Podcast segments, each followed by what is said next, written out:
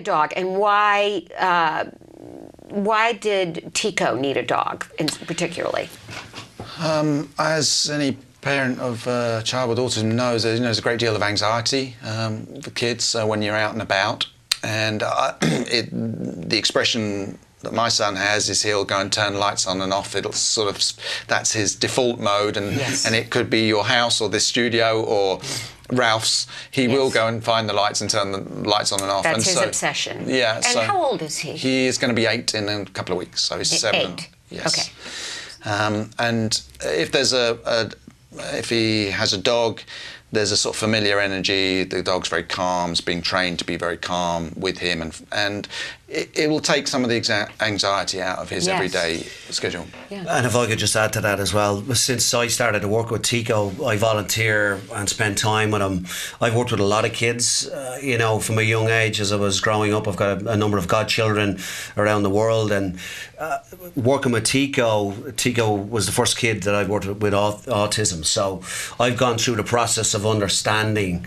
You know, I had no idea prior to meeting Dan what autism meant. So having spent time around them, for me, it's as much to help him as a companion, as independence. And Tico would be brilliant with a dog, but it's as much as for respite for the parents because I see it's a 24 7 job. It's easy for a volunteer to come in for a few hours and, and play games, and it's full on, and he's got incredible uh, energy, you know, as a seven year old. But I, I personally wanted to do as much for the parents so that they have an hour off that they can go and do the washing or return those phone calls or whatever it is because I know once once the dog and we found the dog and the dog's been trained right now a dog called Edison um, once he comes it'll make a tremendous difference to their life not just Tico's but to Dan and Sarah's also So the, is the irony that he's named Edison uh, lights. light bulb? Is, did you name him, or is it just kiss? No, no, no. It's it's kind of deliberate. My uh, Okay. Tico is uh, knows everything about lights, Okay. and that's his obsession, I- I and is it. very familiar with electricity and lights, and so it was seemed to be an obvious bit. I'm and, glad uh, because I was going to say doo doo doo if it wasn't.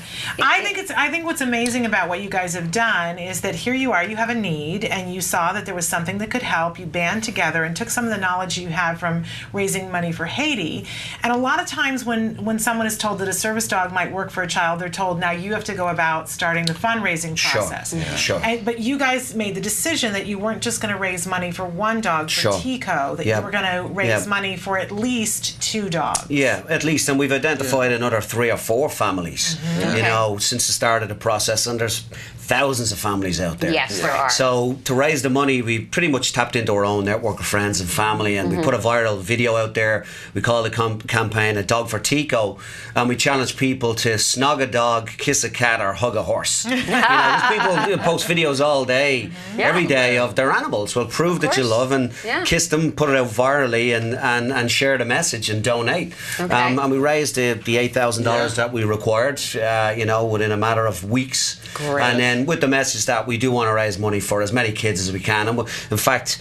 We'll, we'll use Edison in a way to advertise that as to the advantages of a service dog uh, for a kid with autism. You know, in, in, in fundraising events that we do, we want them front and centre so that people kind of see. So if somebody, excuse me, one second though, if somebody wants to snug a dog, kiss a cat, or Yep. hug a horse, Yep. uh, they post the video where and where do they make the donation? We, we on our site it's uh, rally.org uh, backslash dog for Tico and got it up four right being, there, being so numerical. people can see it. So there's a message up there and a picture of Tico and Edison up there and, and a message from uh, Nathalie Emmanuel uh, who is a, a good buddy of Tico's also. She's a star of uh, Game of Thrones. Okay, So she spends a lot of time with Tico when she's in town. So uh, there's a there's an option to donate that way through the site. wonderful. You had started to say something and I interrupted you. Um, I just wanted to say part of what's one of the amazing benefits I think of having a service dog is, um, as any parent with an autistic child will know, or a child with autism. Uh, dealing with other people's expectations and other people's reactions to your kid in a store if you're out in public. And um, my kid is kind of big for his age and usually running around barefoot and doing his thing. Yes. And um, if he has a dog, it becomes very apparent that this isn't just bad parenting, this isn't bad Yeah. behaviour. Yeah. This this is a child who who has some issues, and and it really um, shortcuts a lot of some of the problems we You're have to so deal right. with. This brings tears to my eyes.